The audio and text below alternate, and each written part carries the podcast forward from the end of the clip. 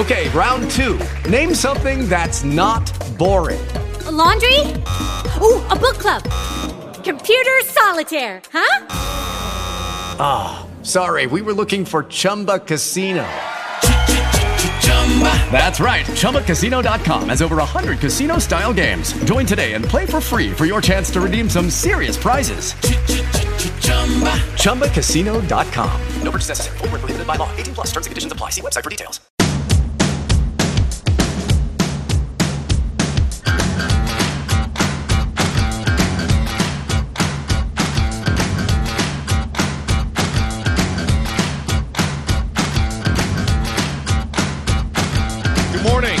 Five minutes past the hour here on the morning show with Preston Scott. That's Grant Allen over there in Studio 1A. I am here in Studio 1B. It is Wednesday, April 28th. Show number 4451, day 99 of America held hostage, and never, ever has 99 days felt more like 4,005. I mean, it's absurd. This administration and Congress has only been at it since January 20th in combo. And it feels as if it has been an unending siege that has lasted years. Good morning. Sorry. Sorry about that. Didn't didn't mean to be too heavy too soon. Hence the verse 2 Corinthians 4:18 we fix our eyes on not what is seen but what is unseen since what is seen is temporary but what is unseen is eternal. I have to daily daily remind myself God is not asleep at the wheel. God will let man make a fool of himself. God will let nations rise and God will let nations fall.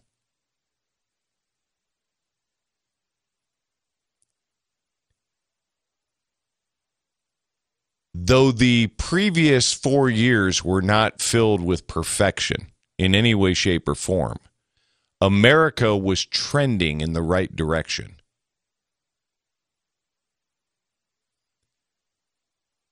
I'm going to share something that's going to sound a little trite, maybe clichéic. It's not. It's not. It just isn't.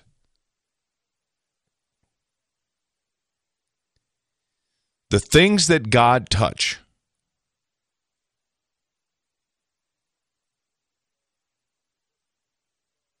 are marked by addition and multiplication.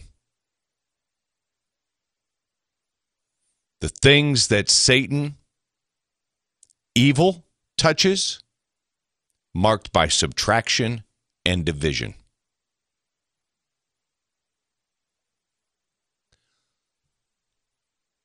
Look at this. Look at what's happening. This is my plea for you to not just pray every single day. And yes, pray for our leaders, as misguided as many of them are.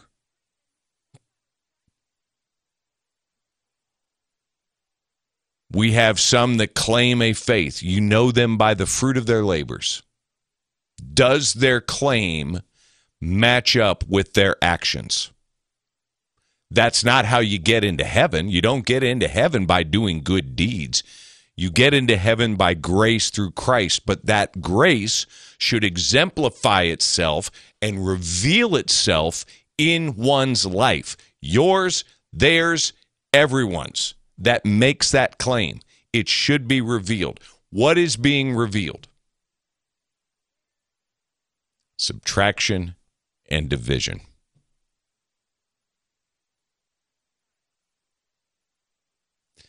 So, not just praying daily, but coming together as a light set on a hill, a big light.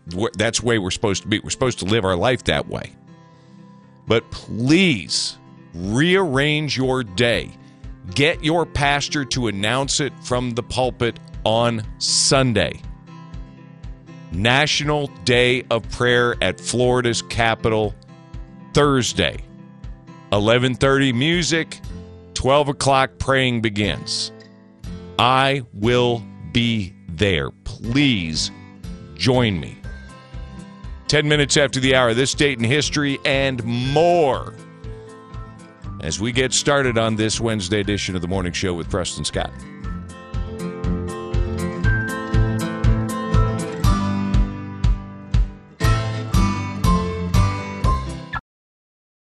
Justice and the American Way. Like Superman, only with a microphone. The Morning Show with Preston Scott on News Radio 100.7 WFLA.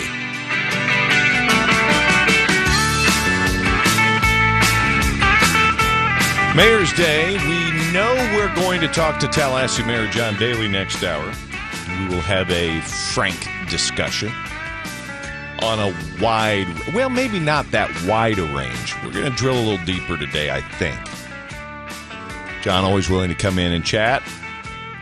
Don't know about Mayor Greg Brudnicki in Panama City. If you know Greg, I uh, I Greg thoroughly loves being on the program, but I have not heard back from his administrative assistant with the city of Panama City, and so I sent a note to Greg. I try not to bother people directly unless that's their preference. And so I shot a note out to Greg yesterday in the late afternoon, Panama City time, and have not heard back. So I do not know. The eight o'clock hour could be open line Wednesday. Now, I mean, I, I, I don't know.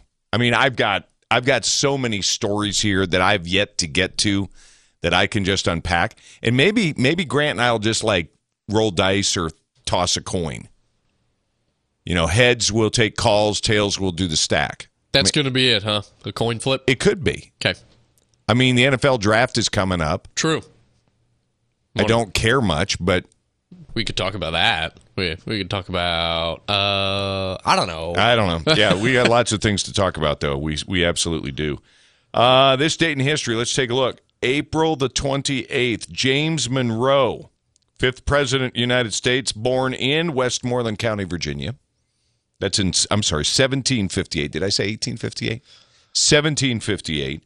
1788, Maryland becomes the seventh state to ratify the Constitution. 1817, the U.S. and Great Britain agreed to limit naval forces in the Great Lakes region. Who knew? I mean, really, that's one of those little known aspects of the Revolutionary War that the Great Lakes were part of it. We just we don't think about that. Yeah. We think it was all on the on the northeast, northeastern coast and maybe a little bit into the south. Uh, 1952, U.S. post World War II occupation of Japan ends. See, we're nice people. We'll get out. We could have kept all that stuff. We could have kept it. We could have kept Germany. Might have had to fight the Ruskies over it, but we could have kept it. True. We could have kept a lot of places. No, no, we came in there to help and we left. And if you wanted a little military presence to help bolster you a little bit while you got your feet under yourself, of course, now some of you still need to get your feet under yourselves so we can get our military out of there. But you know, you get my point. 1965, fearing that communists might gain power in the Dominican Republic, Lyndon Johnson sends forces to the island to help help end a civil war. Little known fact in history. And look at this in the American Patriots Almanac in 1997, Grant Allen was born. Look at you, sir. It is true. Happy birthday. Thank you. Did Thank you, you think much. I forgot? Uh, no, I was just c- kind of thinking of how is he going to drop this one? How will he spring the trap? Yeah, so it is true. Thank so, uh, 24 Four. Yeah. And married. Correct. Woo! Producing the morning show, writing using your gifts and talents. Yes. Look at you. Hey, just doing me. Grant Allen, ladies and gentlemen, is going to be a media empire unto himself. It's going to be a picture of Grant with his hand on his hips, looking up in the sky, with a chiseled chin looking like the Empire State Building. It's a bold prediction, but I'll go for it. The Empire. Grant Allen. Oh, my. Happy birthday. Thank you. Thank you very much. So, what do you, you got plans? Doing anything special today? Not nothing too crazy. Just No? yeah, gonna Little- get some pizza dinner tonight. out or something? Pizza tonight. Pizza in? Yeah, pizza, Pizza in or out? in. Okay. All right. I didn't get an invitation for pizza in. 16 minutes after the hour, it's the morning show. FLA on your phone with the iHeartRadio app and on hundreds of devices like Alexa, Google Home, Xbox, and Sonos. This is crazy! And iHeart's radio station.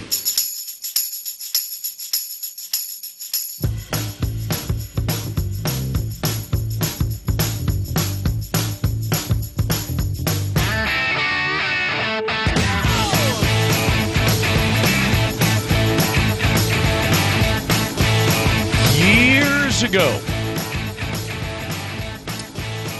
my radio career started when I goofed around as a teenager with uh, a couple of the DJs over at WCCO FM in Minneapolis, St. Paul. I'd be up there in the summertime, and they found out I did voices. One of the things I used to do is is I would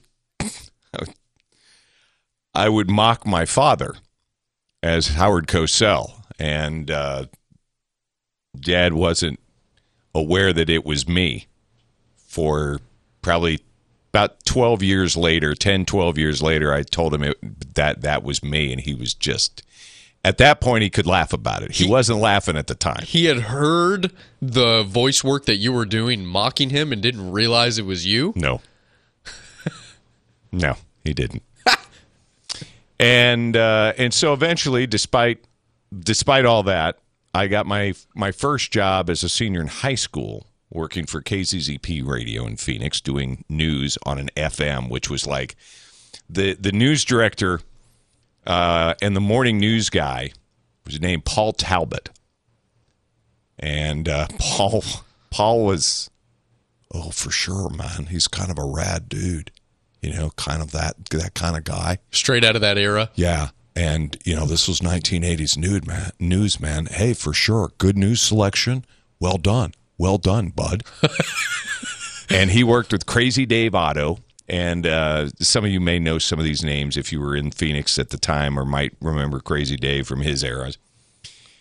And uh, and so I did news in the late afternoons. Uh, It was a swing shift, so I, I worked with the midday guy, a guy named Randy Stewart, who was from Wisconsin, who had the big accent from Wisconsin. There, he just couldn't hide it Oh gosh. and then a guy named Steve Goddard. Now, Steve was uh, went on to be uh, kind of a, a big voice guy.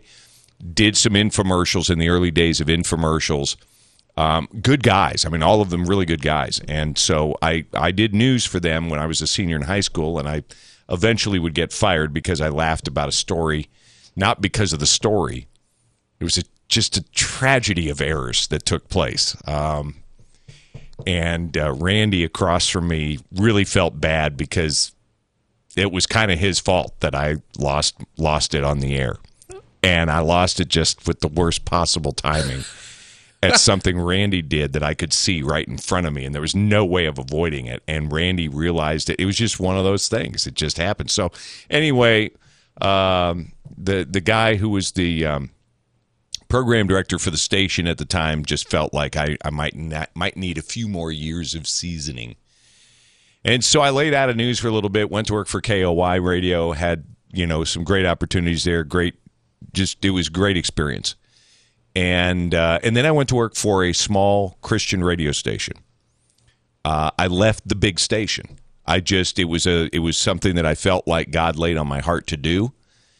And I did. It made zero sense. Zero. Because KOY was the, you know, it, it wasn't the 90 pound, it was the 900 pound gorilla in the in the room. It was one of those AM talker adult contemporary music stations that went AM stereo. It was an ill fated attempt that AM went for a short period of time. Some of the automobile manufacturers went there. But we, we did everything, and we were a big station. And uh, I went to work for this small station, KRDS. And I did afternoon drive playing Christian music. And it was while I was doing that that I was introduced to a ministry called Teen Challenge. I had never heard of Teen Challenge. And I learned really quickly that Teen Challenge was not for teens. Yeah, they might have an occasional young 18, 19 year old there, but it was generally uh, young men and eventually it would be young women that needed help getting away from addictions, uh, drugs and alcohol primarily. The backstory of Teen Challenge is fascinating. It, it's this, it's it's it's just fascinating. I think it was David Wilkerson and a gang member named Nicky Cruz who came out of the gangs and and they founded this program together, and it's changed lives. Well, they're doing a charity golf tournament coming up in June, and uh, I'm going to try to get somebody on from Teen Challenge to just kind of talk about what they do because what they do is phenomenal, and their clean rate is e- even if you factor in um, that they're able to track only so many people that come through their doors. I mean, if you if yeah, it's a voluntary program but it's really really good stuff. And if you want to support it they business owners that i'm really talking to you right now. If you want to play in it they'd love for you to play in the event. It's going to be at golden eagle on the 7th of june. I can't play. It's too early in the morning for me. Otherwise i would absolutely be there. But if you're interested go to tallahasseegolf2021.eventbrite.com b-r-i-t-e Tallahassee Golf 2021.eventbrite.com and sign up. And if you can sponsor, they need businesses to step up. I'll just tell you, it makes a difference. 27 minutes after the hour here in the morning show. Hello, it is Ryan, and we could all use an extra bright spot in our day, couldn't we? Just to make up for things like sitting in traffic, doing the dishes, counting your steps, you know, all the mundane stuff. That is why I'm such a big fan of Chumba Casino. Chumba Casino has all your favorite social casino style games that you can play for free anytime, anywhere with daily bonuses. That should brighten your day a little. Actually, a lot. So sign up now at chumbacasino.com. That's chumbacasino.com. No purchase necessary. VGW Group. Void were prohibited by law. See terms and conditions. 18 plus. Two thirds of Americans are at risk to experience a blackout. Are you ready to protect your family? Well, you could be with the Patriot Power Solar Generator 2000X. This new solar generator has double the capacity and is expandable, so you can run big appliances like your fridge even longer. And best of all, the new solar generator is fume free, safe to use inside, and never needs gas ever. Over 150,000 Americans already trust Patriot Power Generators. Go right now to 4patriots.com slash on the right to get your solar generator now. You'll even get a solar panel included for free. So go to 4patriots.com slash on the right. That's 4patriots, the number 4, patriots.com slash on the right. I win a thousand bucks? Let's just do it, okay? We've got a chance for you in less than 30 minutes on News Radio 100.7 WFLA.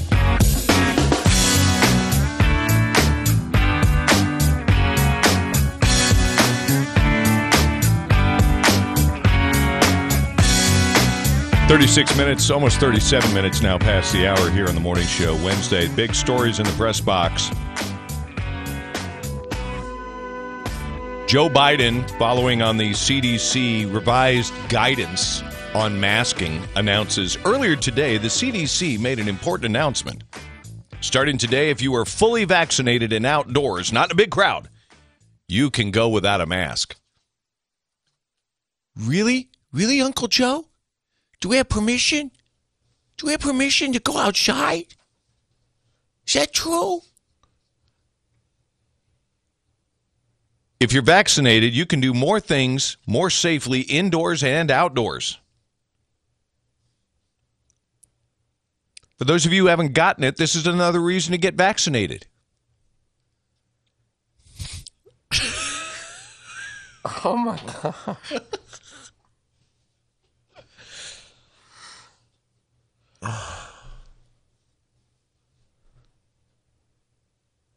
oh darn it!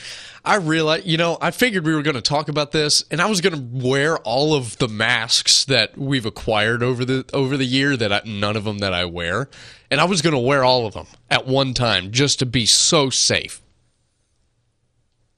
I just, I just, I have this compelling need to paraphrase Princess Leia in Star Wars.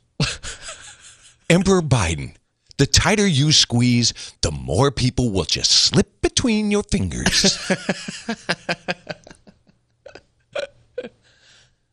During the briefing, Rochelle Walensky noted that less than 10% of documented coronavirus transmission has occurred outdoors.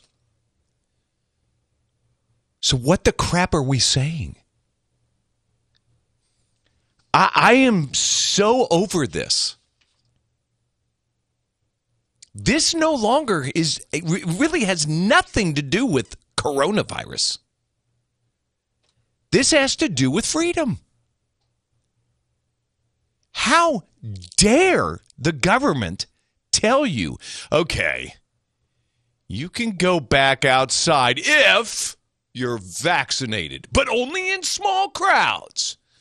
Well, I guess that vaccine's really worth its price, isn't it?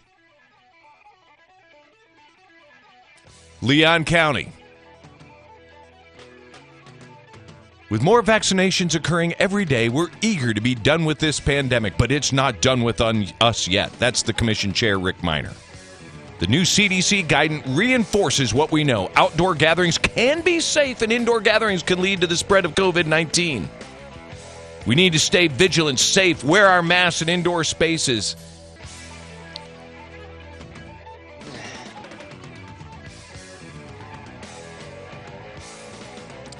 In a related story, Pfizer CEO predicts a oral antiviral therapeutic that that treats COVID by the end of the year. A pill. You just pop it at home and it stops it from replicating. So they say. 40 minutes after the hour, this morning show. Listen to your opinions and tell you you're wrong. The Morning Show with Preston Scott on News Radio 100.7 WFLA.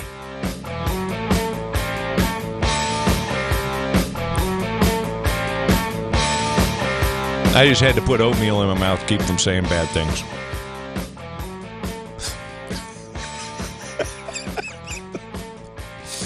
If I if I have oatmeal in my mouth, I can't talk. Some people are out there going, "Man, eat oatmeal all morning long, pal." Where's this been for 20 years? what kind of radio program would that be, huh? I do have a question. Yeah, please.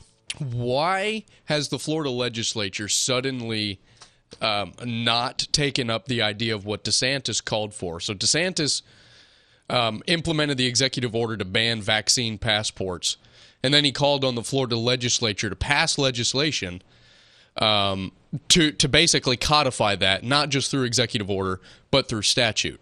Where's that gone? Why has the legislature just abandoned that when that was the news earlier in April?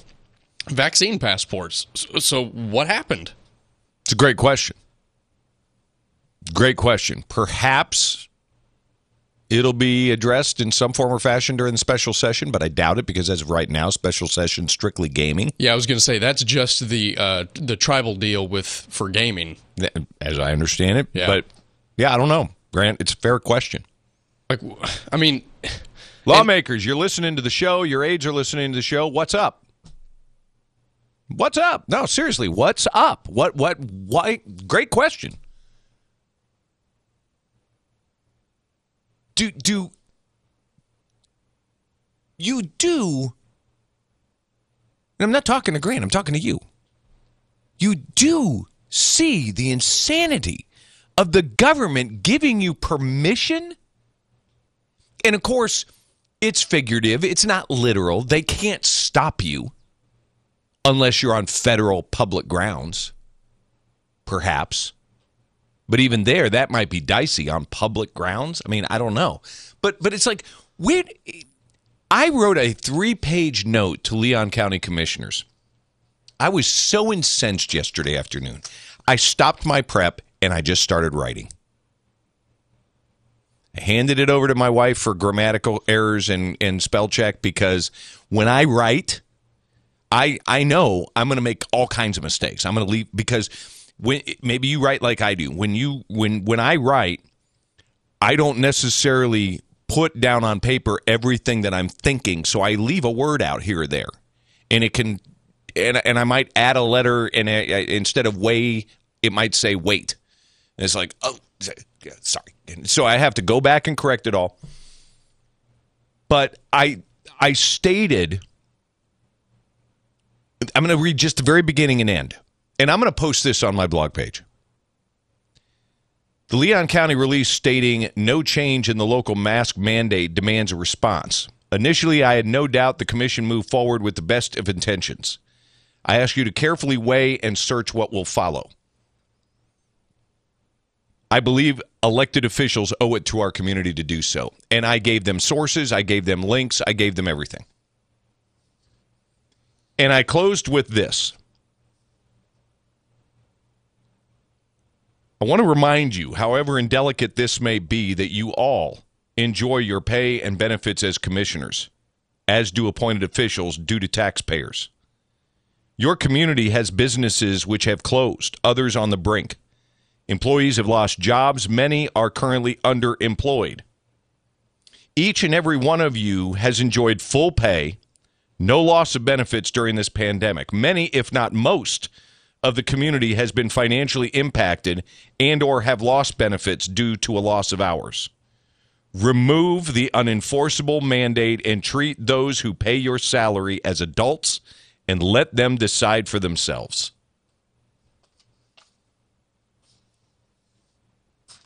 Ah!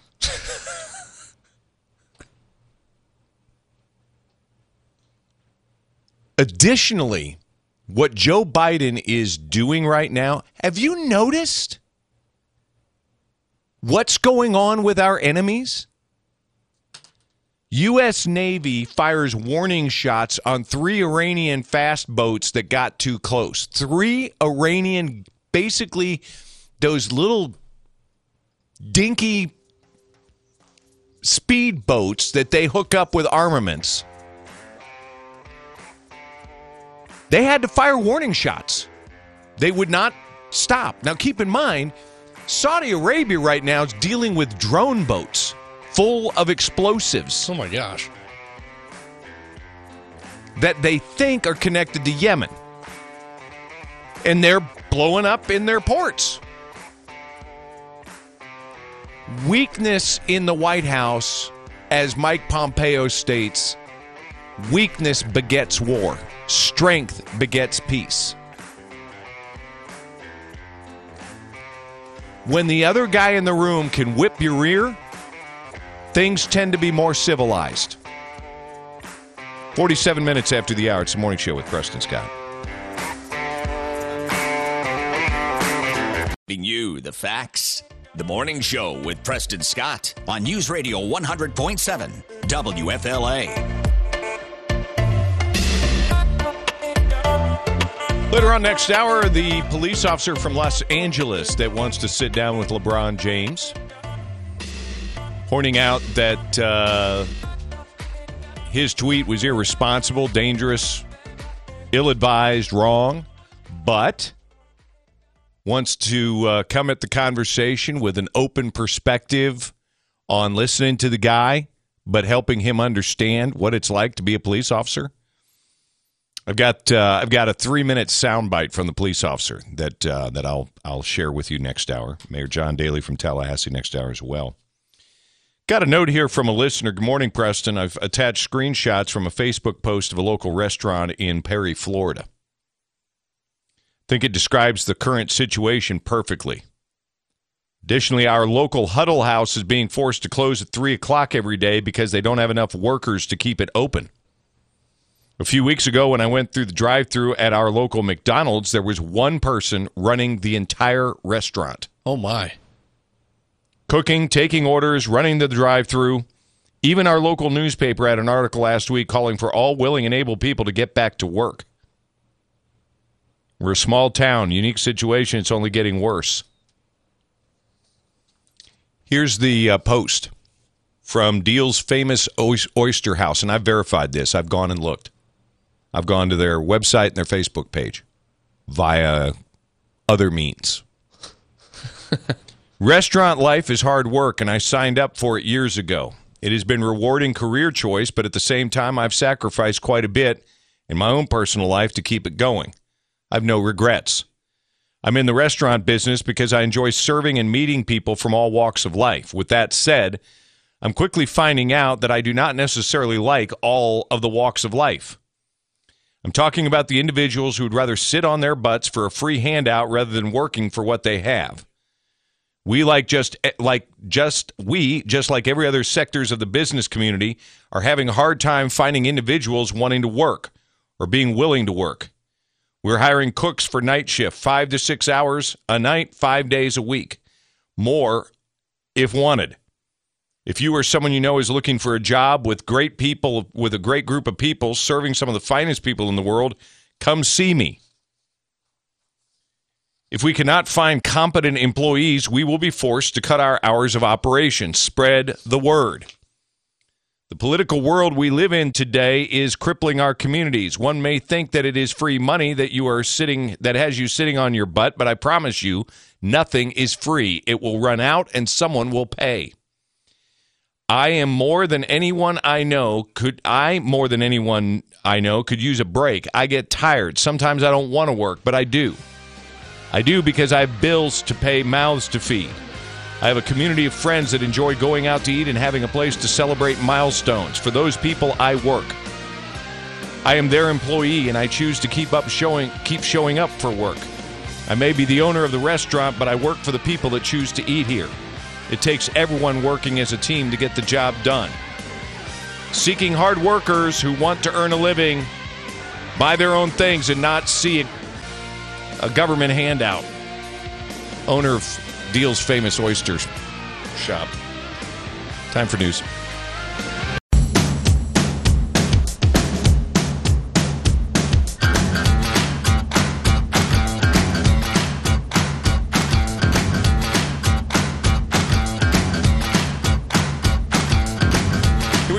Number two, the morning show with Preston Scott, Wednesday, April 28th, otherwise known as Grant Allen's birthday. Grant Allen's birthday. It's not April 28th, it's G Man's birthday. Happy birthday. Thank you. Thank you, gentlemen. Yeah. 21, 22. I wish those were the golden days. I'm Oh old boy, now. yeah. All the way back then. Just turned 24. right, I barely remember. Yeah. Cozy up closer. You got you get it. We're we, we they were thank you. Good. There Better? you go. Yeah. John Excellent. Dailey, Mayor of Tallahassee with me this morning. Preston, thanks for having me on. I really appreciate it. Yeah, we're going to have a discussion today. Okay. Let's start with something that has been in the news that you wanted to talk about, the team emergency response program. Yeah, I'm really I'm really excited about this program. I think this is one way to truly move Tallahassee forward. Look, we all know that mental health is that issue that either we're individually dealing with, we we are related to someone who's dealing with mental health issues, or we know somebody who's dealing with mental health issues. And unfortunately, a lot of the calls that come through uh, for assistance are nonviolent mental health calls. Last year, TPD and, uh, well, I should say law enforcement, including Sheriff's Department, took 2,300 calls that were not violent and they were dealing with mental health issues. So last November, I called for the creation of a pilot program. Other communities have been doing this across the country as well to their success. And we call it the team, the Tallahassee Emergency Assistant Mobile Unit. So when a call comes through and it's nonviolent, and it's a mental health issue, we will be dispatching, of course, a, a uniformed law enforcement officer that'll be there. They will be in a different uniform, but they will be easily recognizable as a law enforcement officer. And then you'll also have a trained mental health professional and an EMT there too for health reasons as well. We know that with this type of response, we could better aid people that are going through a mental health issue. We can transport to the Apalachee Center if need be as well. And of course, if there's a law enforcement response that is needed, we are there on site as well. And I think it's going to be very successful. Since we launched the program in the first month, we've already had 44 calls. And so we are seeing the need up for it here in Tallahassee, and I'm excited to see the success moving forward. Yeah, there was there's no doubt that the need is there. Just this past weekend my wife and I had an encounter with somebody that we tried to to assist and help. And it was very clear that this this lady had mental health issues. So we called TPD and said, okay, there's no sign of violence here, but there's a sign of severe mental illness. Sure. And so those are the type of calls. You say the police officers will be there, an officer will be there. Correct. That means armed and prepared should things become violent. Correct. Dressed differently, I'm guessing that is a psychological approach to kind of de escalate and not heighten things. Exactly. We have been told by the mental health professional community that, look, sometimes when you have someone that's experiencing mental health trauma, a uniform can actually set off the trauma. Now, let's be clear the officers will truly be uh, recognizable as a law enforcement officer. And yes, they will be carrying all the equipment that they need. We have great police officers here in Tallahassee that will be able to respond if need be. Of course. But the lead on the team is a mental health professional. You know, we put a lot of burden on law enforcement today uh, to answer so many different calls. And I don't think it's necessarily fair to have law enforcement that have to serve as counselors per se in certain calls when we should have a trained professional that can handle that and allow the law enforcement to provide backup if needed be. One of the reasons why we have teams. So now we have a situation where you have a trained mental health professional. Where will they come from? So they're dispatched from Station One, uh, which is the but fire I mean, station where downtown. what feeds that pool of mental health professionals? What qualifies somebody? That's a great question. We have a contract and a relationship with the Apalachee Center. So Okay. it's actually trained, licensed mental health professionals from the Apalachee Center that serve on this dispatch team. They are housed together so that they respond just like law enforcement or uh, fire EMS. So they're on a shift. They're on a shift. Yes, Okay. sir. And it's going and it's going really well. We look forward to expanding it and including the sheriff's department as well, so we can be countywide. And um, again, we've had 44 calls in the first month alone. Last year, we had 2,300 calls um, that came through, and I think it's going to be a good service for Tallahassee. At any given time, how many mental health professionals are available to be called out? Well, we will always have one trained professional on the team. It's a three-person team. You know what that rotation is and how many are. B- eight hour shifts, basically. Correct. Yes, sir. Okay. And they're able to triage at the site and determine, Yes, sir. yeah, this is this and that is that. Absolutely. Gotcha. Mayor John Dailey with me 10 minutes after the hour. Check of weather and traffic. Back with more next.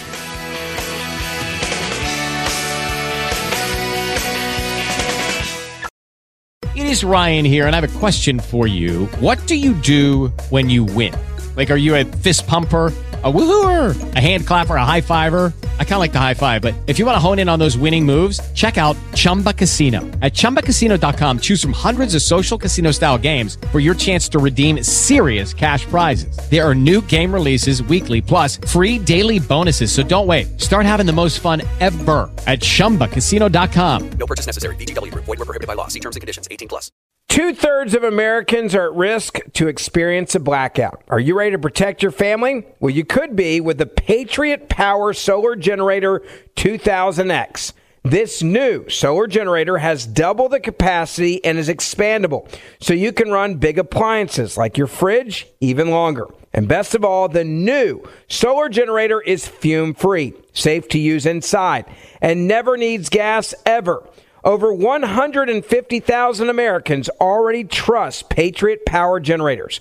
Go right now to 4patriots.com slash on the right to get your solar generator now.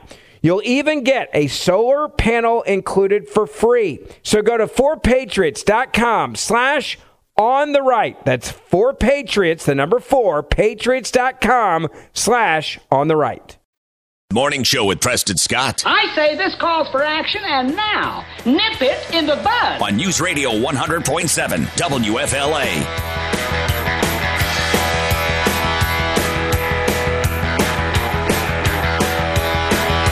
Eleven minutes after the hour.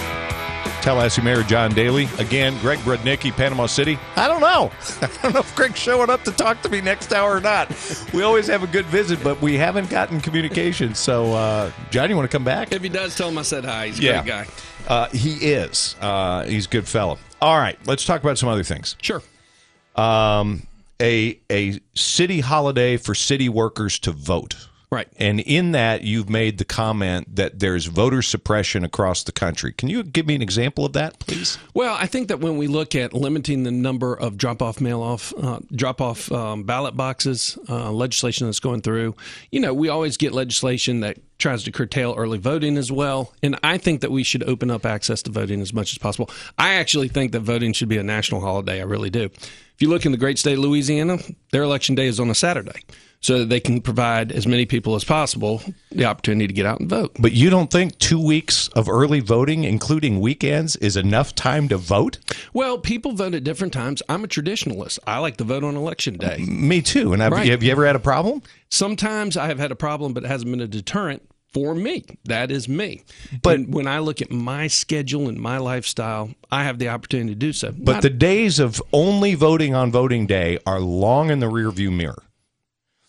It is a concern to a lot of people that we're giving a paid holiday to city workers on the taxpayer's dime to do something that they have ample time to do over a two week period.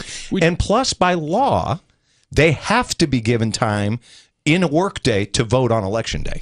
That I believe is a little fuzzy. And I'm not an attorney, but to think of this: if you give an extra hour to allow people to vote, and you show up at the polls, and it's a three-hour wait to get in, which we have seen here in Leon County before, then you get in a little gray area. Well, do you? I mean, and- and this is where I, I think people struggle with what we do sometimes with law. Sure. Common sense says, okay, supervisor, come on.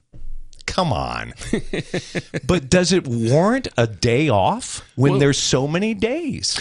I also think, look, personally, I think it's, it should be a city holiday. I think it should be a state holiday. I think it should be a federal holiday. I think schools should be out. I think kids should be involved, obviously not in voting because they're not old enough, but they should be involved in the election process. In return for no Civic- early voting? Civic education is important. And Agreed, I think yeah. it's been left off the table recently. And Agreed. So I think as a society, we should put more emphasis on election day. And give back some of the early voting days? No, I think that we should make it as So do it accessible all. as possible. Okay. If in my in my dream world, if we had 100% participation in voting, that would be incredible.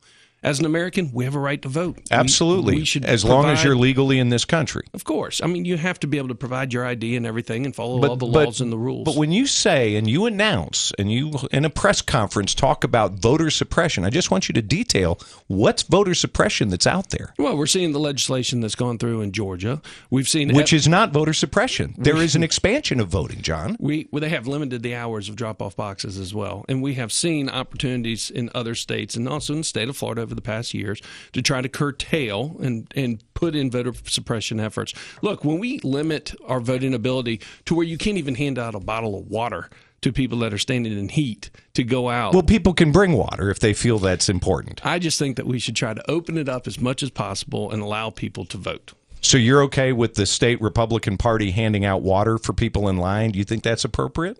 Yes, of course. You do? Now, by law, you can't put a sticker on it. You can't put any advertising on it because if you're within So why not just feet, put it on the put the burden on the person if you're thirsty, bring a bottle of water because that's legal. Right. Well, sometimes I don't necessarily bring water with me because I think I'm going to be in and out in 30 minutes, and it might be an hour or two hours standing in line. I can't think of a time with two weeks of voting that that is really possible, but I suppose it can be. But but again, it's like okay, so yeah, but I do. I, there's there isn't voter suppression. What happened in Georgia is one of the greatest tragedies of of all time. Right. Well, I think we should open it up again. I think it should be a national holiday. I really do. I think Election Day should be a national holiday. John Dailey, Mayor of Tallahassee, with me. 16 minutes after the hour here on the morning show.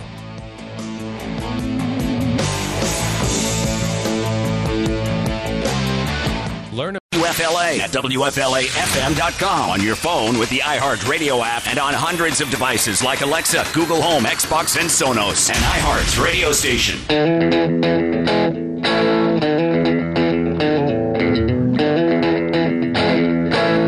Twenty-one minutes after the hour, the morning show with Preston Scott, proving that we can have good conversation on the radio program here. Of course. Two different sides of the aisle, two different views on a lot of things, not all things. I'm good with what we're doing with the mental health thing because we've both agreed that a lot of the homeless issues that we face in this community are mental health issues. Yeah. And that spirals into other things as well. But Preston, that's why I love coming on your show. Is that we always have a good conversation. We don't necessarily agree on everything. We need more dialogue like this. Why don't you in- think it can in happen? society? I don't know. I really don't know. I don't know if everybody is just so dug in on their own positions. What if I, what and- if I made a suggestion as to why it doesn't Sure, happen? sure. If you step back, and I try very, very hard to step back and self analyze and so forth. If I were to suggest to you that generally speaking, and there are always exceptions, I think you're an exception. I do. I think that people that are on the left side of the aisle that hold very strong convictions tend to, when they get into a discussion, get personal. Hmm. And if you follow Twitter and Facebook, that's what you see. It devolves into name calling, profanities on the left side of the aisle. It's the inability to have a discussion without using profanities. I, I might have seen one, been on the receiving end of one or two of those communications. Maybe so. Maybe so.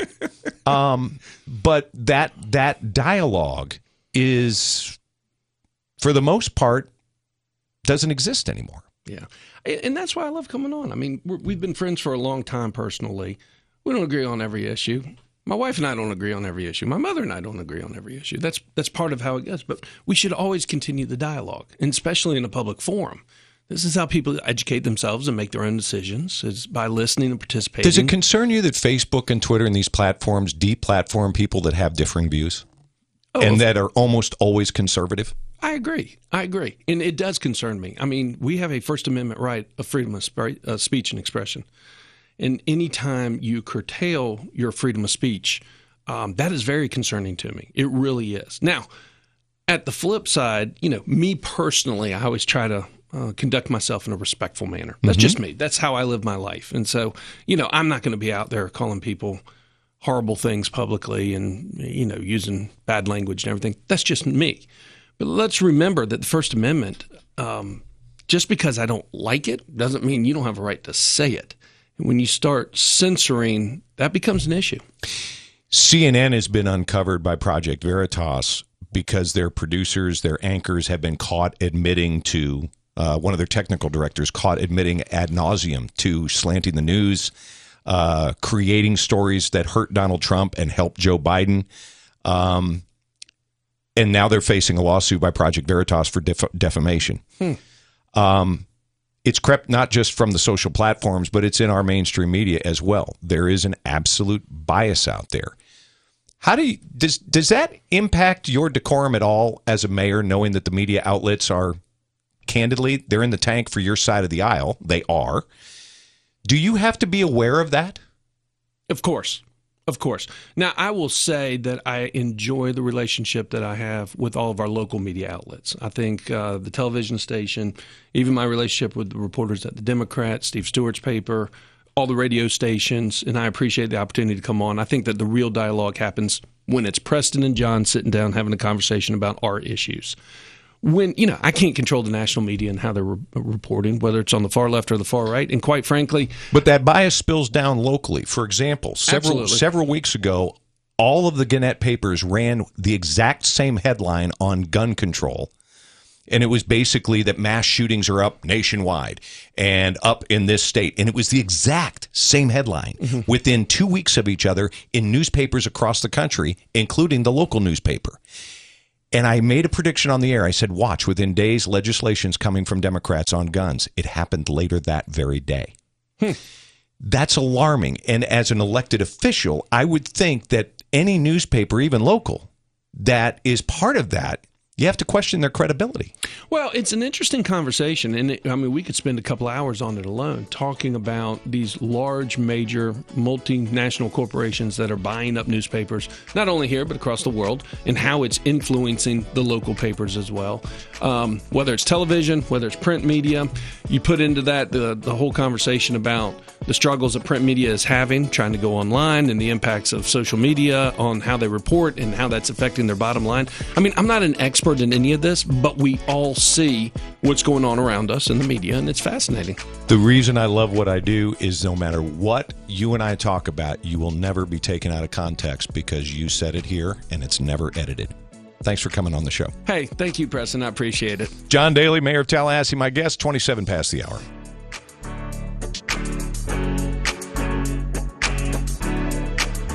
thousand bucks? Let's just do it, okay? We've got a chance for you in less than 30 minutes on News Radio 100.7, WFLA.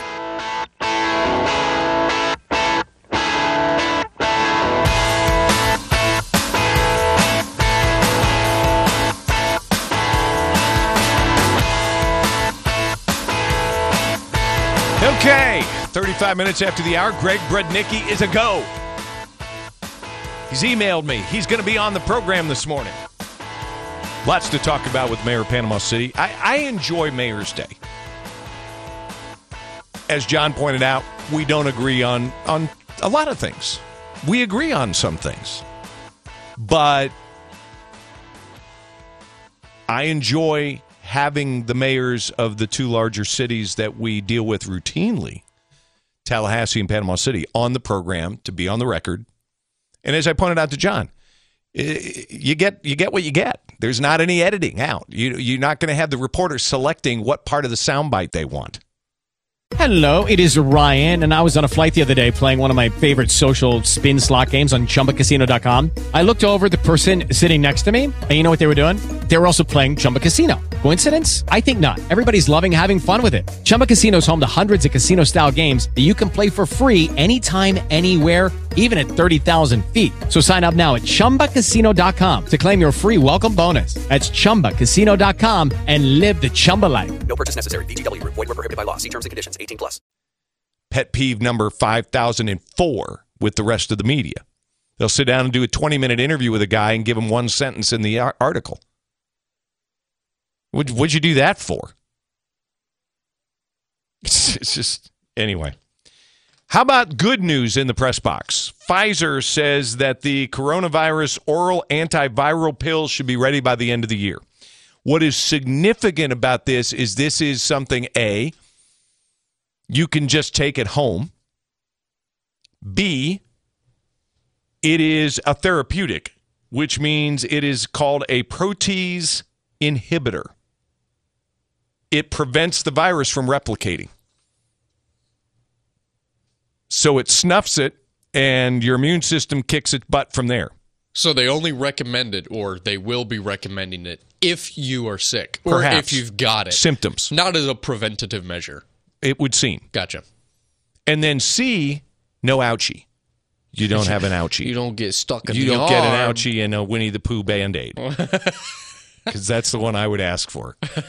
Winnie the Pooh or or or maybe uh, a Mickey Mouse band aid. That's cute. Maybe maybe Grover from Sesame Street. I don't know. now the bad news.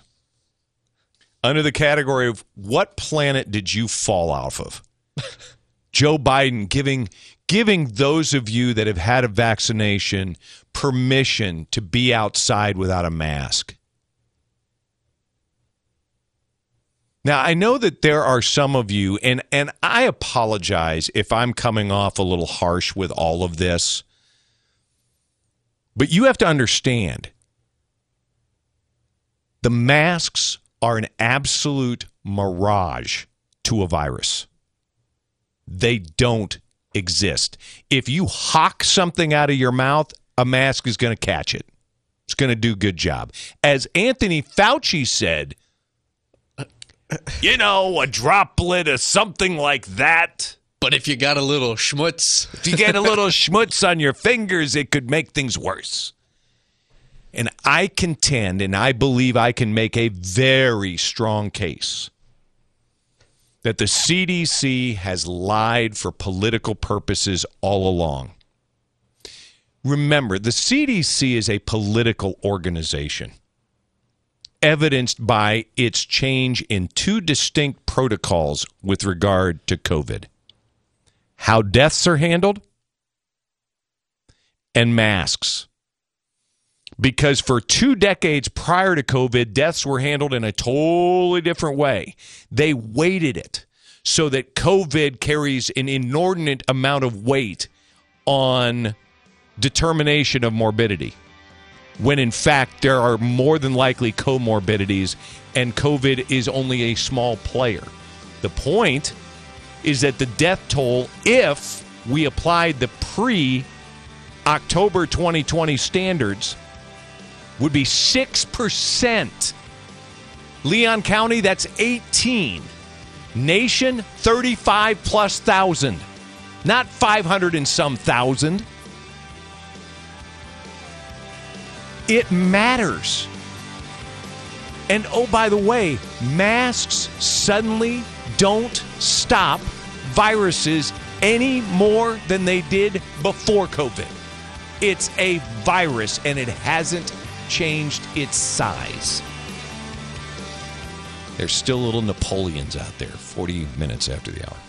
Live, local, and laughter.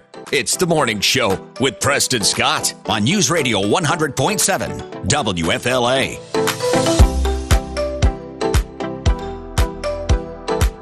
Just let you listen here. I've been very critical of LeBron James. I think everyone has a right to be critical, of course, of whatever they want to be. But yeah, I, I'm I'm pretty fired up about Bron Bron. I, I think I think he has abused his platform, but he has a right to to abuse it.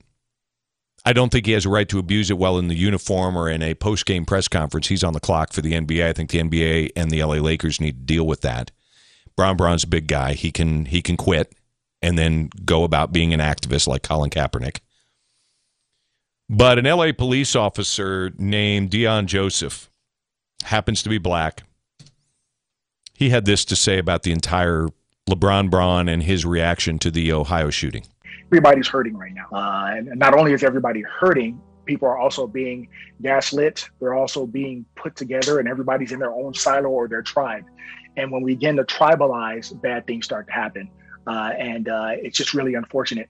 So uh, I just really wanted to just hopefully show that two men from different ends of a spectrum uh, can sit down and actually we probably want the same thing.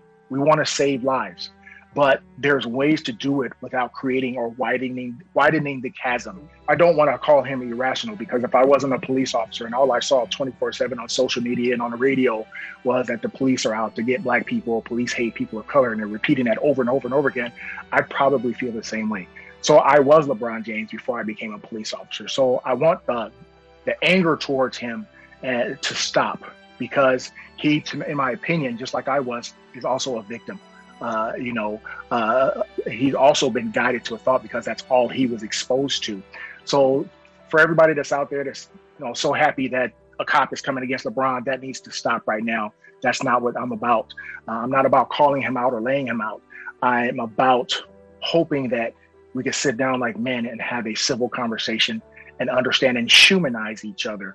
Uh, that's the main reason I reached out the way that I did. Uh, uh, he's a, I think he's a good human being. The things he's done for children, uh, I think is incredible. And man, uh, when people were giving him flack, I said, dude, this is a really good dude right here. Now, of course, I didn't like what he said, but I feel like in my heart that, you know, there's hope. If, if not he and I, maybe what I've done can spark dialogue across the nation where cops and communities can start sitting down again and humanize each other once again. That's that's so important. Where do police forces uh, recruit from? The American public, and I can assure you, the vast majority of people they recruit are people who came on with the best of intentions. They're not perfect, but I think their hearts are in the right place. They want to do the right thing. And yes, unfortunately, the negative section, exception can get in. I'm not denying that. Uh, but for the most part, uh, you can trust that most officers are just hardworking blue collar people trying to do a very tough job. We're human beings dealing with human beings, and, and, and that's not always going to be perfect or pretty. We just got to, we have to stop the tribalism. We have to stop the dehumanization of each other. Uh, you know, look, our job is as unpredictable as humanity is, and we're human beings doing it. And if you understand that, you, will get it. Um, no cop wakes up in the morning wanting to take somebody's life. I mean, imagine, you know, nobody wants that smoke nowadays, but uh, these are split second decisions. Uh, do we always get it right? Most of the time we do, sometimes we don't. But that's not always default to racism. Uh, you know, we have to judge people by the content of their character and the totality of their circumstances, like Dr. Martin Luther King, not their skin color. And that's important to also reduce this chasm and step back, take a few deep breaths, wait for the facts to come out before you judge. Yeah. Great comments. Great comments. LAPD officer Deon Joseph. He said, as far as LeBron James, his current stance on policing is so off base and extreme. It showed a lack of understanding of the challenge of our job in the heat of the moment. You basically put a target on the back of a human being who had to make a split second decision to save a life from a deadly attack. The officer went on to say, Look, you said you took your tweet down because you didn't want it to be used for hate, when the tweet itself was the embodiment of hatred, rooted in a lack of understanding of the danger of the situation. So, congratulations to the officer. Uh, I appreciate that he said he doesn't want to be a, an officer coming back to LeBron, but that's what it is. And I appreciate it. And I know other law enforcement officers do as well. Now, I'll be fascinated to see if LeBron is man enough to step up and have the conversation. 46 minutes after the hour. Hello, it is Ryan, and I was on a flight the other day playing one of my favorite social spin slot games on chumbacasino.com. I looked over the person sitting next to me, and you know what they were doing? They were also playing Chumba Casino. Coincidence? I think not. Everybody's loving having fun with it. Chumba Casino is home to hundreds of casino style games that you can play for free anytime, anywhere, even at 30,000 feet. So sign up now at chumbacasino.com to claim your free welcome bonus. That's chumbacasino.com and live the Chumba life. No purchase necessary. Group. Void prohibited by law. See terms and conditions. 18 plus. Two thirds of Americans are at risk to experience a blackout. Are you ready to protect your family? Well, you could be with the Patriot Power Solar Generator 2000X. This new solar generator has double the capacity and is expandable, so you can run big appliances like your fridge even longer. And best of all, the new solar generator is fume free, safe to use inside, and never needs gas ever. Over 150,000 Americans already trust Patriot Power Generators. Go right now to 4patriots.com slash on the right to get your solar generator now. You'll even get a solar panel included for free. So go to 4patriots.com slash on the right. That's 4patriots, the number 4, patriots.com slash on the right. Morning Show with Preston Scott. You can't handle the truth. On News Radio 100.7 WFLA.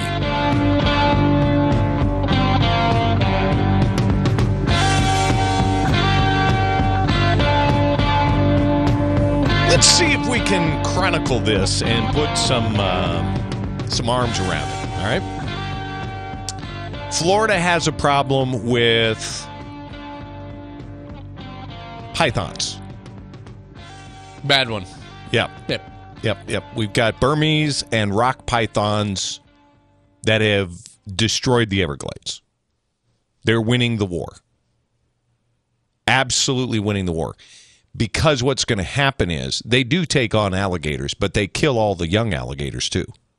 They eat them. They eat them. They're, they're, little guys. They produce about a, uh, between 70 and 100 snakes at a time. And while they're doing a good job putting, you know, they're catching the male snakes and putting homing devices in them, and then they follow them back to the female, and then they kill the female, and then eradicate the guys around there. And that's fine, but it the, the battle's over. That that war is lost. All right, so we've got that. In your newscast locally, we've got an iguana problem. Yeah, the, primarily South Florida, but It's the- an iguana problem. It's an iguana problem. Just like South Florida is a Burmese python problem. Correct. And maybe even a few anacondas down there. Sure. You seen the movies about anacondas? They get like 140 feet long and, and Oh, will yeah. swallow a Volkswagen whole. Yeah. Uh, let's see. We've got lionfish In our off our rivers. coast. Yeah, riv- uh, on the coast, c- almost working their way into tributaries across the state. Yeah, they're invasive and they they destroy all of the fishery. Yeah. You've got that other fish from South America Oh, that we talked about the that washed up on Paramaya, Par- Parmaya, whatever it is. Yeah. It's ugly and it's mean and it's a completely invasive spe- species that was in a river that feeds into the uh, Gulf. And now this. What a great time to have an ammo shortage with all these creatures trying to kill us. A tarantula first spotted on the grounds of Zoo Miami. Ugh. On the grounds, not even in captivity. No. Oh, sweet Lord. That's Lord. my point. Sweet Lord. Researchers now have identified it as a new species of venomous tarantula. Oh my stars. The pine rockland trapdoor spider first spotted on the grounds of Zoo Miami in 2012. Wasn't until this year that researchers identified it as an entirely new species. They have a rough carapace on their front half and a silvery gray abdomen with a light colored patch on top. They're really quite beautiful spiders, said Rebecca Godwin, assistant professor of biology at Piedmont College. No, they're not. They're a spider. They're they're ugly. They're gross. They bite and they're poisonous. Where are they from? I guess Pine Rockland. Whatever. I have no idea. The Zoo Miami. How does that happen? The Miami Zoo is their home. How does that happen? How does a new species, never before known, show up outside captivity at a zoo? Yeah, if it were in, you know, if they were having conjugal visits on the weekends in the aquariums, okay, whatever. You bred the thing. Yeah, right. But they're saying, no, no, this is a totally new deal. I'm just like, what? It, Florida's like ground zero for Jurassic Park. for disasters. yes. There, there's they're going to be ruling our. We're going to have snakes slithering across the Capitol any day now. Yikes. Mayor Greg Brudnicki, Panama City, joins me next.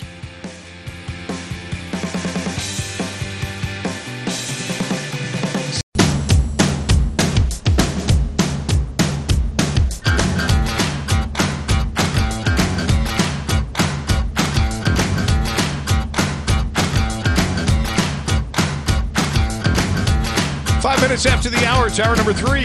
Wednesday on the morning show with Preston Scott. Bright eyed and bushy tailed. Here we are over there celebrating his 24th birthday. Producer of the radio program, our post millennial, Grant Allen. He's in Studio 1A. I am here in Studio 1B. Great to be with you. I'm Preston Scott, and we are joined by the mayor of Panama City, the one, the only Greg Brudnicki. Hello, Mayor. How are you? Good morning, Preston. I'm doing well. I was just talking before the top of the hour about the fact that the Miami Zoo now has a new problem. They've they've uncovered inside the zoo, living there, a venomous tarantula. Okay, now that's Miami. But we also have a problem with Burmese pythons. We have a problem with lionfish off our coasts, and iguanas now are fair game. I'm curious with the climate in and around Panama City, do you have problems with exotic animals like iguanas wandering around? We just have a crayfish problem. That's it, huh?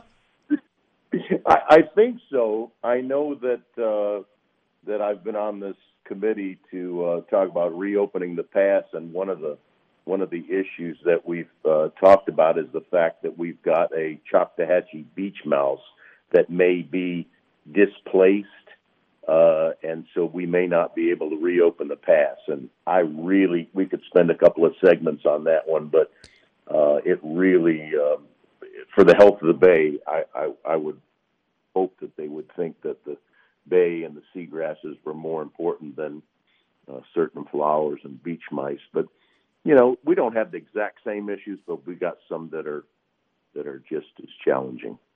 Panama City has just been given quite an accolade, and I, I, I'll be honest with you. In the wake of what your community has been through, Greg, I think it's nothing short of astounding. Share with our listeners. Well, we we uh, yesterday uh, found out that we were considered the eighth best place to live in uh, uh, growing or pop in population uh, in America, which speaks uh, volumes for, I guess, the fact that you know we've had a lot of notoriety. Uh, you know, you haven't heard us by uh, uh, us talking every month, and and really on a national level, I guess people have found out during this uh, COVID crisis that they were forced to stay home and forced to Zoom and forced to work from their house. And then if they realize that it costs you X amount of dollars to live in San Francisco and New York, and you have to work from your home, uh, why not get out of that home and go live somewhere that's not going to cost as much and it's going to have a hell of a lot better weather and uh, access, you know? so I, I think that helps. You know, I mean, common sense. You know, you're forced to uh, to to to do certain things, especially a lot of the people that maybe were living in an area like that where they couldn't make as much money because of the COVID, and they still had that big beefy house payment, living in a city that you had to wear a mask just to uh, step outside. So, you know, we we we were a little bit more lenient with that situation. We didn't have a mandate. We we, we tried to keep people as safe as possible, but we didn't we would we didn't get goofy about it. You know. Were you surprised the governor extended the state of emergency? And what would your understanding be in maybe trying to figure out why it was done?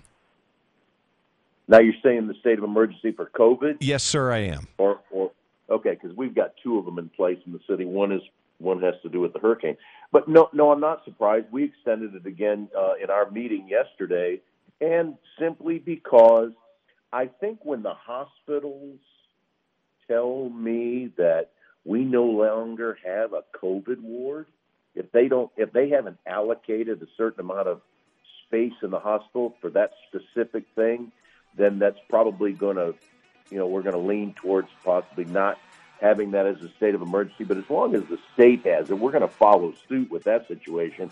But there's still a few people with it, and we still want people to protect themselves. It is getting better, Yeah. uh, but uh, you, you know, we're not quite as neurotic about it. Well, speak for yourself, sir. We're plenty neurotic here, and we seem to be very proud of it. Hang on, Greg. Greg Brudnicki, the mayor of Panama City, with me as we chat here on the morning show with Preston Scott.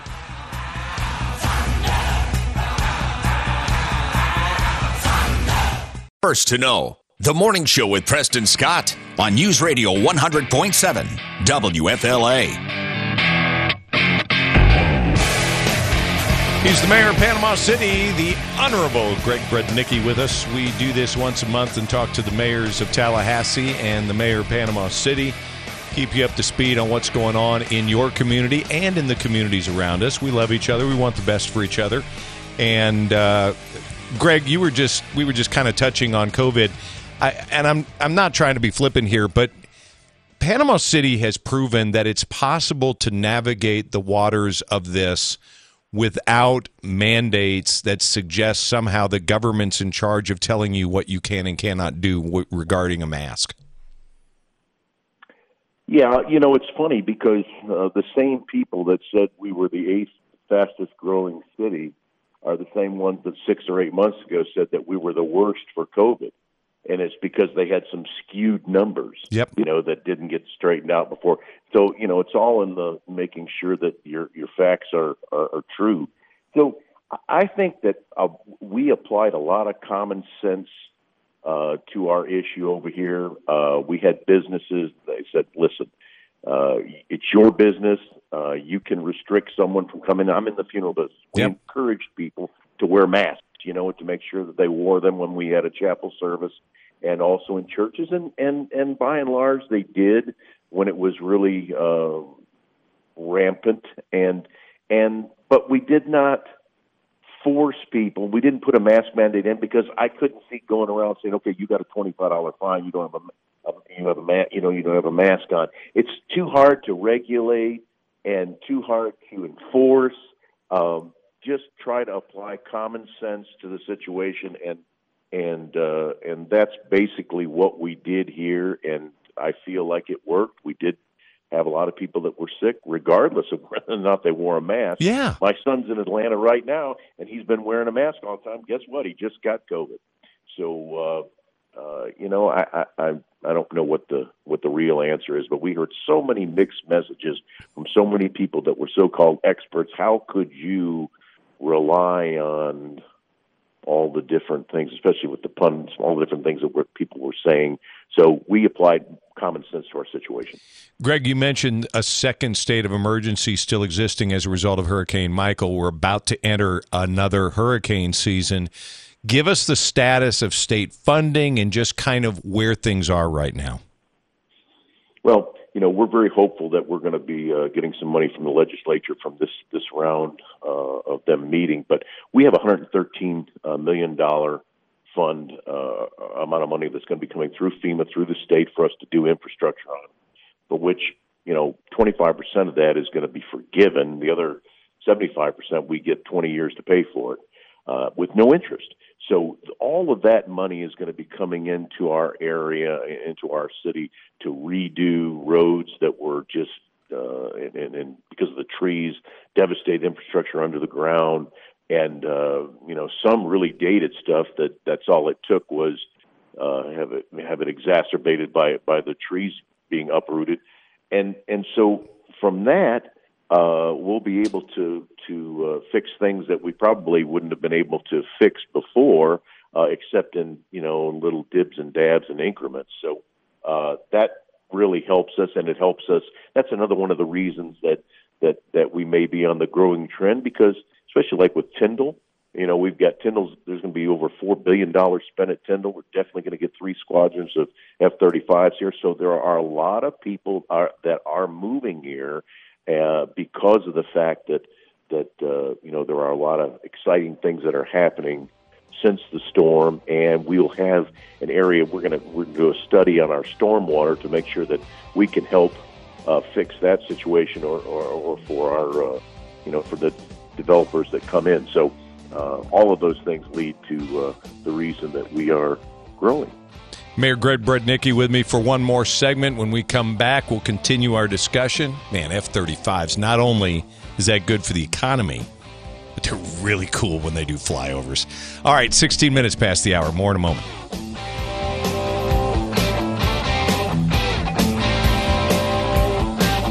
WFLA on your phone with the iHeartRadio app and on hundreds of devices like Alexa, Google Home, Xbox, and Sonos. And free. And iHeart's radio station.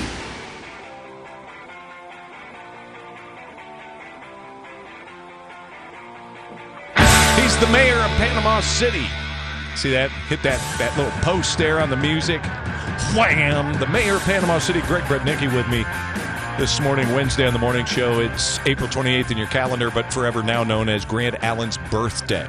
And so uh, Grant's celebrating his 24th birthday over there in Studio 1A. Greg, is there a pecking order? You mentioned projects and you've got a list of them, and, and I know your constituents know the things that need to get done. But is is there a pecking order to the things that has have been determined to be the single most important you got to do when the money comes in? Well, one of the things that I mean, there are a lot of things that we've got going on. Uh, FEMA, we've still got 12 projects that FEMA has not approved yet, which we're still waiting on. But uh, you know, most of the things that that we're uh, wanting to do now, getting our quality of life things uh, up to par as far as the parks and stuff to have a sense of normalcy, getting a bunch more trees planted. Our stormwater issue here, with a million trees being gone uh, in the city, the, the stormwater, the, the the water level in the city is is certainly higher when we have rain and yeah, that makes those things are are really exacerbated by that because after the storm we were able you know we realized how much storm water was running into uh, pipes that were cracked or, or, or broken and then processed through our through our uh, sewer system you know through our uh, sewage uh, plant. Right. So those are the things that need to get done first uh, so that we can be prepared for all the all the things that are that uh, that we want to do. It's uh, it's amazing um, since the storm how many things that that when we had Sally come through with all the rain that came from Sally, yeah, uh, how we found a lot of stuff that that uh, that was broken that we didn't realize before. So we've still got a lot of work to do on roads and and uh, infrastructure. Michael obviously decimated the community in a lot of different ways, Mayor, and one of the uh, most significant, obviously, is the housing situation because then workers come in, flood the area to try to put things back in order. They don't have any place to stay for long term projects. How's the housing situation in Panama City? Getting better. We've gotten quite a bit of money from the state uh, to be able to help people get things uh, repaired and to get things built. We've uh, cities invested in having some making lots available for developers. So there are there is a lot going on. There's a lot of apartments being built now. We're still waiting for HUD to get some money for our public housing. You know, get getting that started. They we you know it's cleared and ready, but but it's not done yet. one of the things that I failed to mention earlier um, was yesterday our high school, one of our local high schools, Bay High School, the cheerleaders were the national champions in their uh, for the national cheerleading champions for the United States. Whoa! They came back on a bus. Now you can imagine being a state champion, but being a national champion, um, that's a big deal. Heck yeah, it is. Way to go! So we got out and celebrated with them a little bit yesterday, and and uh, painted their bus with the fire department hose, and and uh, it was a big deal. So I, I really thought I needed to mention that. Well, I'm glad you did. Very very hard. Yeah, shout out to all you at Bay High School and uh, parents. I know you make the sacrifice along with your kids, but kiddos, well done there. Well done. That's good honor. Absolutely. All right, wrapping up here. What is upcoming in upcoming city commission meetings or meetings that you will be attending that are consequential to the citizenry? Well, uh, we now have all of our plans approved for the revitalization of all the different districts as well as the downtown. So now uh, we are going to start actually putting those plans in action. And one of the things that happens is, you know, a lot of times you'll have these plans that get done and they sit on a shelf. But now, because of the storm, we will have resourcing available to do the things that we need to do. So that's the next step is to uh, is to uh, put those plans in place for the things that that we have realized after having our consultants come in and tell us, well, this is what you need to do in Millville, this is what you need to do in Glenwood, this is what you need to do in St. Andrews and downtown, and you know, with St. Joe signing their uh, uh, cut the ribbon on that a few weeks ago, all of those things are now going to come to fruition because all of the everybody's got the resourcing to do it. There's no excuse. Greg, as always, I, I, I really enjoy our visits together, and thanks so much for the 30 minutes. I appreciate it. We'll talk again next month. Thank you, sir. Appreciate you guys. Thank you. Mayor Greg Brudnicki with us this morning on the morning show with Preston Scott. 27 minutes past.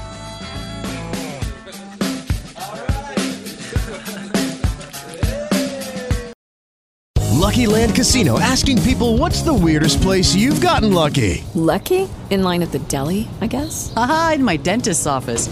More than once, actually. Do I have to say? Yes, you do. In the car before my kids' PTA meeting. Really? Yes. Excuse me, what's the weirdest place you've gotten lucky? I never win and tell. Well, there you have it. You can get lucky anywhere playing at LuckyLandSlots.com. Play for free right now. Are you feeling lucky? No purchase necessary. Void where prohibited by law. 18 plus. Terms and conditions apply. See website for details. Two thirds of Americans are at risk to experience a blackout. Are you ready to protect your family? Well, you could be with the Patriot Power Solar Generator 2000X. This new solar generator has double the capacity and is expandable, so you can run big appliances like your fridge even longer. And best of all, the new solar generator is fume free, safe to use inside, and never needs gas ever. Over 150,000 Americans already trust Patriot Power Generators. Go right now to 4patriots.com slash on the right to get your solar generator now. You'll even get a solar panel included for free. So go to 4patriots.com slash on the right. That's 4patriots, the number 4, patriots.com slash on the right. Listen when you want or listen again. The Preston Scott Podcast is at WFLAFM.com.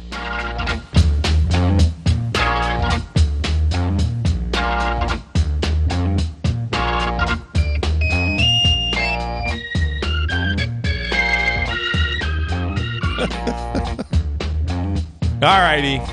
Let's go ahead and let's let's do this. I am uh He's rubbing his forehead. Yeah, He's- my he's- brain is going to blow up. This would be what Glenn Beck would ta- call a duct tape moment, brown paper bag. I, when the Leon County Commission sent out a note saying, "Aha! The governor's extended the state of emergency," and I'm asking for uh, what the reasoning was behind that. And look, Ron DeSantis doesn't do things for no reason. There is a reason why this was done. I just want to have those outlined and explained to me because what it did is it gave communities like Leon County the ammunition to keep the mask mandate in place. Now, juxtapose that to what's happening in Panama City, though, where they don't have a mask mandate, but they too have an emergency order. Yeah. The differences are stunning in how each community is handling this. I was so okay, that's it. I had been delaying writing this note to the city to the county commission. And I believe earnestly that early on when they did this, they felt like they were doing the right thing. You know, early on, we weren't sure exactly what we were dealing with. Were we dealing with a biological weapon? I mean, that was not out of the realm of possibility, and it's still a consideration for how this thing got started. A test run of how this might work. However, as I saw businesses hurt, people lose jobs, people be underemployed because they can't recover the job they once had the way they had it because hours were cut, because businesses were damaged, and businesses have closed. Rest assured, it's happened. And and so the, the Leon County Commission has refused to give any measuring tool by which we can hold them accountable to give back the freedom that they've stolen. And yes, it's been stolen. Now, I admit I don't wear a mask hardly ever. I've never worn a mask. I mean, when I had to go to Mayo Clinic for uh, some diagnosis work back, I forget when it was, in fact, just a few months ago, I had to wear a mask to walk into Mayo. Okay, whatever. That's fine. But the extent I've ever gone is I put a gaiter up over my face and rock on. Um, but only now will I do it if I'm asked. And you better ask me politely.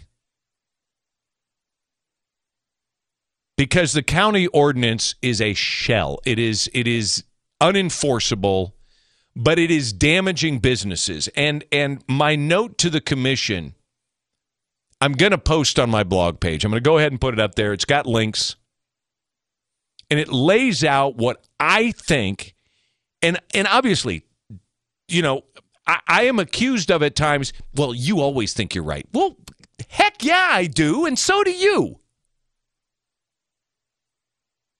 If you don't think you're right when you're doing whatever it is you're doing, you're an idiot. You ought to do what you think is right. Of course, I think I'm right. But if I'm wrong, I also have the courage to admit it. But I will make the argument. And I laid out the argument to the county commission.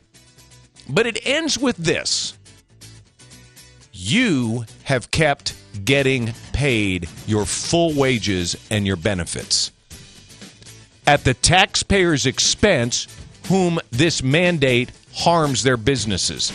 There are businesses that want to rip the sign off, but they won't do it because some of the mask holes around here are going to make their life miserable if they do. And I get it. If you're that business, I get it. I absolutely get it. Because we have enough illiberal leftists around here that will ruin you. I get it. Stay afloat.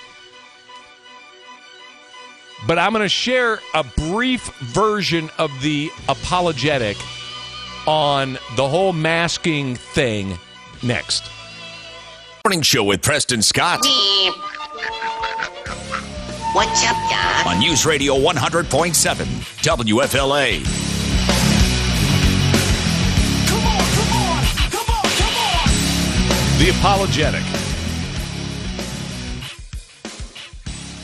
I will be printing this, uh, publishing this on my blog page, and I may add a couple things to it. But this is what was sent to the county commission. And feel free to just consider this or just say, you've lost your mind, Preston. Uh, masks are the only way to survive. Just keep in mind, I haven't gotten sick. I haven't missed one day of work due to sickness during this whole thing, and I don't wear a mask. I go to the grocery stores, I go shopping, I go to restaurants, I do exactly what I've always done. You just, for whatever it's worth. There, but for the grace of God, go I. I get it. Reliance on the CDC is bad policymaking. CDC is a political organization underneath the federal government. It is shaped by politicians and bureaucrats. Prior to March of 2020, there's a reason why Anthony Fauci, Jerome Adams, the Surgeon General, why they all said guidance is that healthy people don't need to wear masks. Let me ask you how can you credibly say that that guidance suddenly shifted at the end of the very month when they were saying that on national television? If the if the if the pandemic had just started. The pandemic in America didn't get serious until March. There's no way there can be a study showing that masks suddenly work. It's not possible. And oh, by the way, there still aren't studies that show they work. They're guesses, they're opinions, they're guidance. But I want you to hold on to the fact Fauci and the CDC and, and the Surgeon General said masks are not needed for healthy people. They later circled back and said, oh, but asymptomatic. Asymptomatic, nothing. Every viral outbreak has asymptomatic people. There are always people that are not affected by the virus with symptoms. They just carry it. Boom, boom, boom, boom, boom. That's why we're supposed to wash our hands. That's why you cough into your elbow. That's why if you feel a little awkward, a little under the weather, you stay home. That's why you do those things. Suddenly, though, the masks were the thing to do. Also, suddenly, the CDC changed the guidelines on how medical examiners and coroners determine cause of death. They weighted COVID 19 heavily.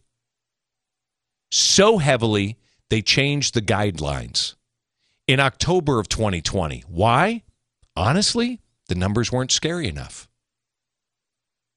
By changing the numbers, and not going with what were the accepted guidelines that the CDC had published in for the two decades prior, the numbers inflate. All of a sudden, you now literally see no flu this year. There's no flu.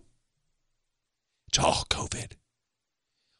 Deaths of every major illness are down because it's all being attributed to COVID. If you applied the same metric that was the CDC guidance prior to October of this past year, the death toll is 6%, the announced number. Then there are studies done and published in the New England Journal of Medicine, as well as the National Institute of Health, the National Center for Biotechnology Information. here reviewed, peer reviewed that show masks have no effect on a virus. Meanwhile, as businesses and people are suffering as a result of the mandate, and they are, your elected officials using your tax dollars continue to get their full paychecks and benefits. That is an offense to me, and it ought to offend you. The least they can do is cut their pay and their benefits. 46 minutes after the hour. It's the morning show with Preston Scott.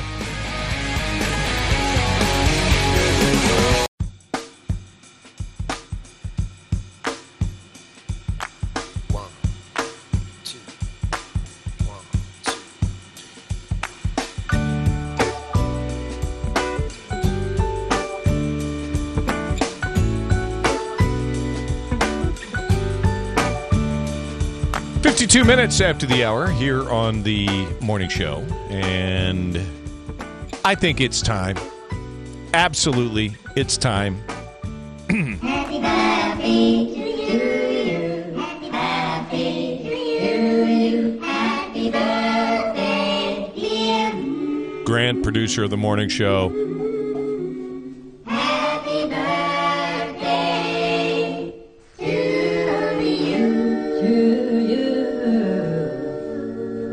Push that tear back in, buddy. Push that tear. Back. And you played the in. Chipmunks version. You're welcome. My wife, when she goes back and listens to this, she's going to laugh so hard because we watched like one of the Chipmunks movies, and I was just terribly annoyed the entire time. And so it's been like a running inside joke that she knows the Chipmunks from that one movie. Like just annoyed the crud out of me, and so the So what was it? That they were rodents? I That don't- Their voices were pitched. It was what? just a. I don't know what it was. It was. Be, it may be the high pitched nature and the way they sang, and so you chop the chipmunks. You're welcome. so thank you. Hey, You're welcome. th- Thank you very much. The gift that keeps on giving. That's right. Yep. Uh, from Not the Bee, uh, Vogue is now asking the question Is having a baby in 2021 pure environmental vandalism? Saw that. Yeah. Yeah. Guess what's racist today? Having a child? Soap dispensers, automatic soap dispensers. Okay, did not see that one Yeah, coming. actually, it's a story that's been out for a little bit. Uh, the claim is that soap dispensers are racist because they don't recognize uh, darker skin melanin. like the automatic Darker sensor melanin. ones? Yeah, and that's Oh. absolute hogwash because they don't recognize mine or yours or anybody else's routinely either. You you have to you have to do like a, a gyration type dance in front of those things to get them to dispense soap. They're brutal. Like the like, they're just like the the hand towel dispensers. Oh yeah. You wave, nothing. Hey. You wave again, You start talking to shake it. Shake your fanny in front of it. I mean, you do an Indian dance, you do whatever you can to get one shred of paper, and then you get one, and then it usually jams up on you. Brought to you by Barano Heating and Air. It's the morning show 180 on WFLA. Look back at the program in 180 seconds or less. Talk to the two mayors, John Dailey of Tallahassee, Greg Brudnicki, Panama City. Check it out on the podcast in just a little bit. It's a good conversation with both. Joe Biden is giving you permission to be outdoors again without a mask if you get vaccinated, maybe in small crowds. Nothing like getting your freedoms back, huh, people? Yeah. Take it in. That's the smell of freedom, ladies and gentlemen. That's what that is. Take it in and bask in it. CDC's guidance giving cover to governments all across the country in small communities and large to keep their damaging, societal damaging, economic damaging masking mandates in place. Uh, the, the the Leon County Commission, I suspect, will soon be facing protests. People are over it; they're done. Pfizer CEO predicts a oral antiviral pill to deal with COVID ready by the end of the year. That ought to help. Now, look, I'm grateful, wonderful. Have one by the end of the year.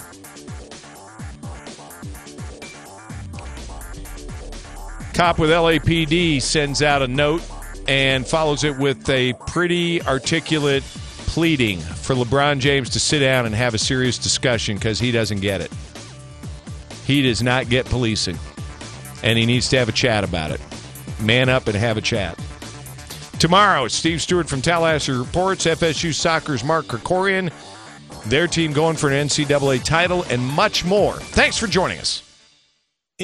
With the Lucky Land slots, you can get lucky just about anywhere.